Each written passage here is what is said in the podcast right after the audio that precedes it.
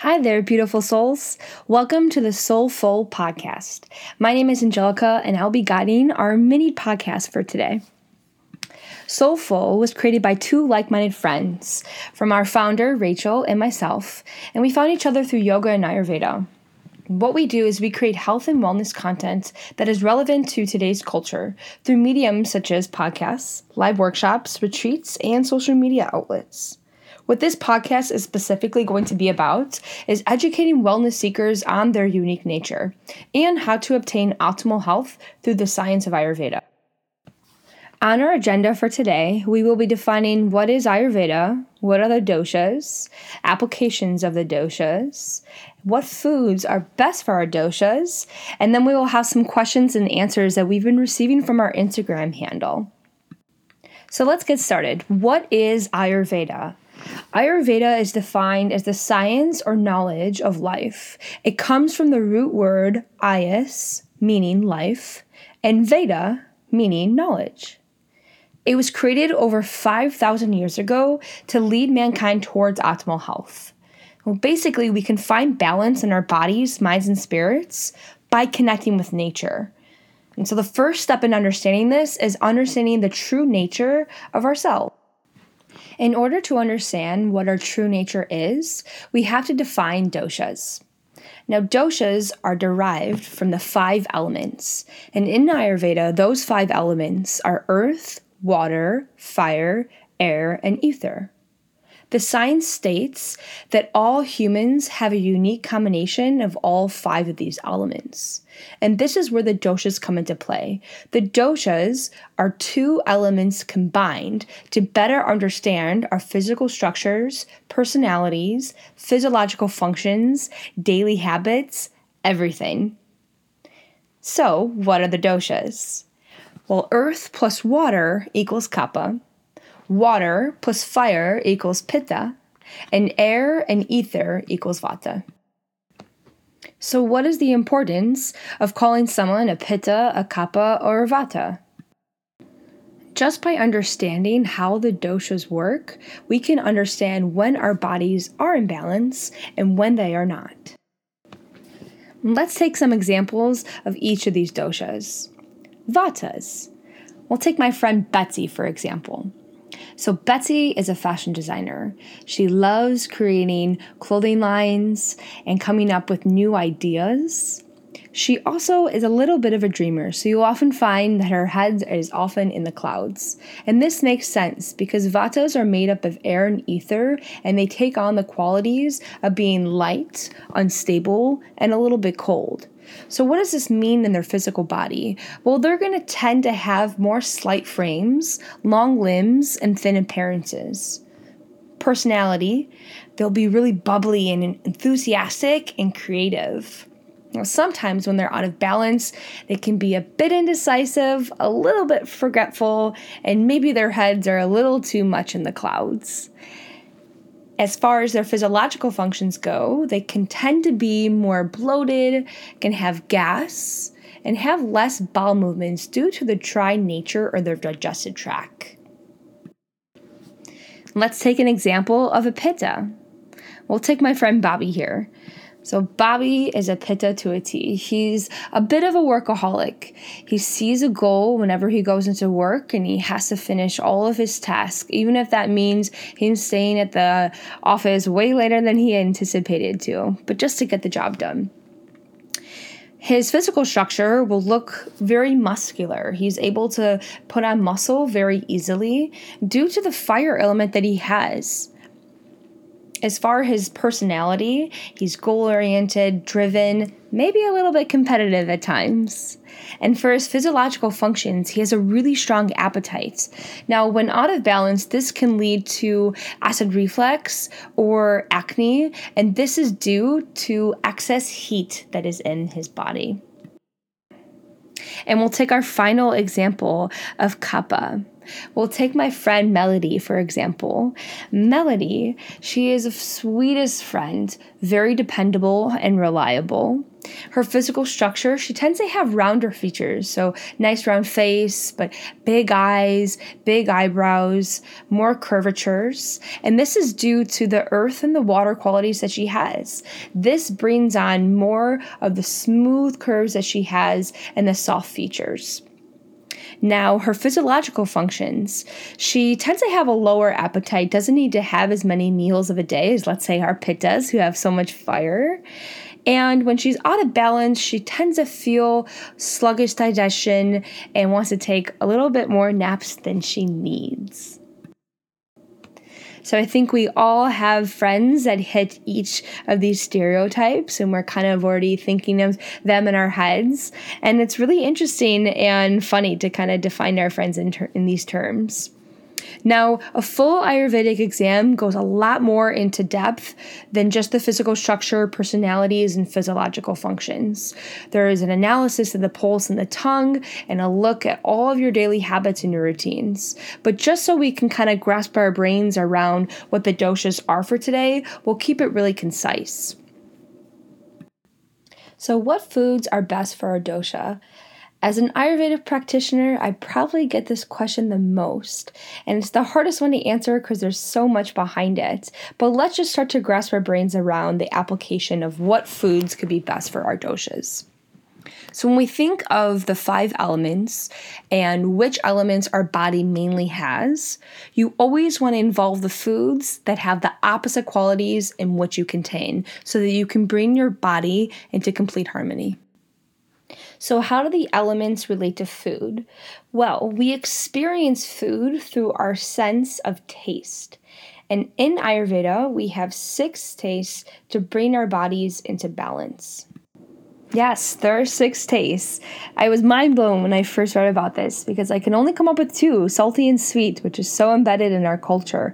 But we have six tastes, and we will be exploring all of that in our next podcast. But just so that every dosha can walk away with something tangible and actionable by the end of the day, we are going to recommend one morning routine for each dosha.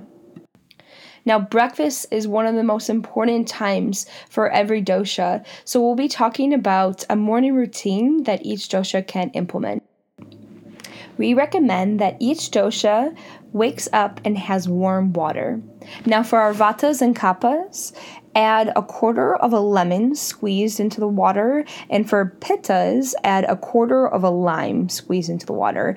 And the difference is the elements that the lime and the lemon contain. The lemon contains more of the fire element, which is going to be heating by nature, which is good for vatas for their cold nature as well as kaphas. And for pittas, since they already have the fire elements, limes is going to be more of a cooling quality to them that will help to stoke their digestive fire without elevating their pitta too much.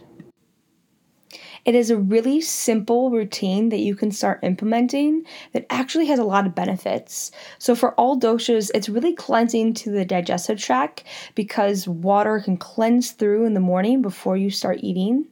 And also, it has a nature to stoke the digestive fire to prepare it to have an appetite for breakfast. So go out and buy some organic lemons and limes and let us know how your tip goes. Now for our question and answer portion. So we receive these questions from our Instagram followers.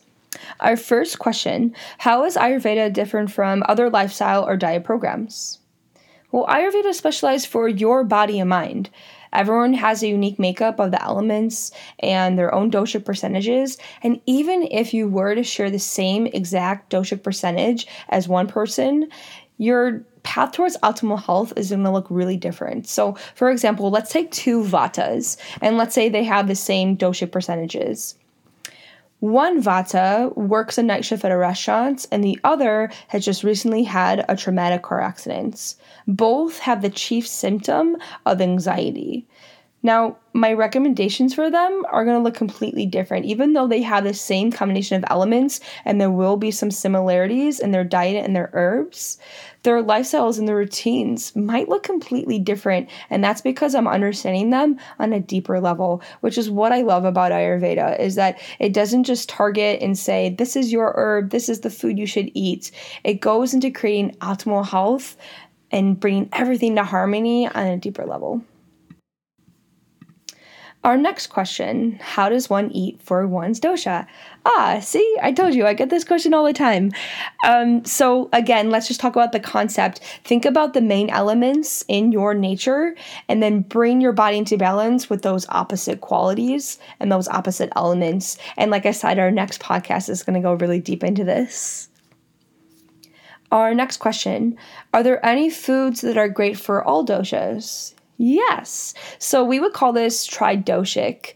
And these foods tend to be a little bit more on the bland side, and that's because it has to be equal in all the elements so that it doesn't throw anything out of balance. But a staple in Ayurveda is khichdi. It is a mix between basmati rice and mung beans, which is the easiest thing for your body to digest. So oftentimes there are Ayurvedic cleanses that involve just eating khichdi, and that's because it's good for all doshas. And a good spice combination that is my favorite is cumin, coriander, and fennel. So if you want to look up a nice kitchari recipe and put in those seasonings, that would be great for tridoshic. Our next question Are there any foods that are bad for all doshas? Well, yes. As you can imagine, all processed foods are going to be bad for all doshas, and that's because Ayurveda focuses on what foods are going to give us life, give us energy, sustain our prana, and that is avoiding processed foods that are fried, that have sugar and salt, so that we can actually experience what their true tastes are. Next question How does food tie into overall health in Ayurveda? Great question. Okay, so there are three main causes of disease. One of them is misuse of the senses. So when I was talking about five sense therapy earlier, Ayurveda brings the body into balance with this therapy because we misuse our senses all the time. And one of the most misused senses is taste, of course, because we are a culture that um, just revolves around eating, and it's um, it's a great experience to share with your friends and your family our last question How have Ayurvedic changes impacted your life or a client's life? Oh, wow, this is a great one. So it's pretty crazy how one simple change can really change a lot. Um, for example, the, the warm water with lemon or lime can really change a lot in your life if you start implementing it, I promise. I, talking about in, in this vein, I used to wake up and have hot water with lemon and apple cider vinegar it was recommended to me and i thought it was going to stoke my digestive fire in the morning and actually just cause a lot of acid reflux as you can imagine and i'm a pitta by nature so it just revved up my fire too much. I was recommended then to start using lime water from my ayurvedic practitioner and i it seemed so simple but it alleviated all my acid reflux things. It was crazy now, as for my clients, I can go on for days about this, but uh, one client in particular really stood out to me, and it was a simple nighttime routine that I had suggested to her, and it completely took away her insomnia, and she had a full night's sleep, which was so great to hear that she was finally sleeping. All right, friends, thank you so much for listening. That is all the info that we have for today, but we have a lot of good stuff coming up. So, for our next podcast, we'll be exploring the taste sense and determining the nature of our foods and which foods are best for our dosha. Yay! And the next podcast is going to be how to eat your food. There are actually 10 tenets of how to eat Ayurvedically. The next podcast will go into eating for the season, particularly summer. And then our last podcast of the series, we're going to be talking about eating in alignment with our circadian rhythm.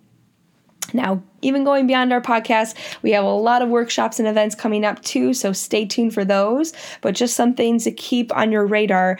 We have a food guide for each dosha coming up in our newsletter. We have a string of culinary classes that we will be doing in Chicago in the month of July, and we are so excited for that. So please send us anything that you would like to include on those series.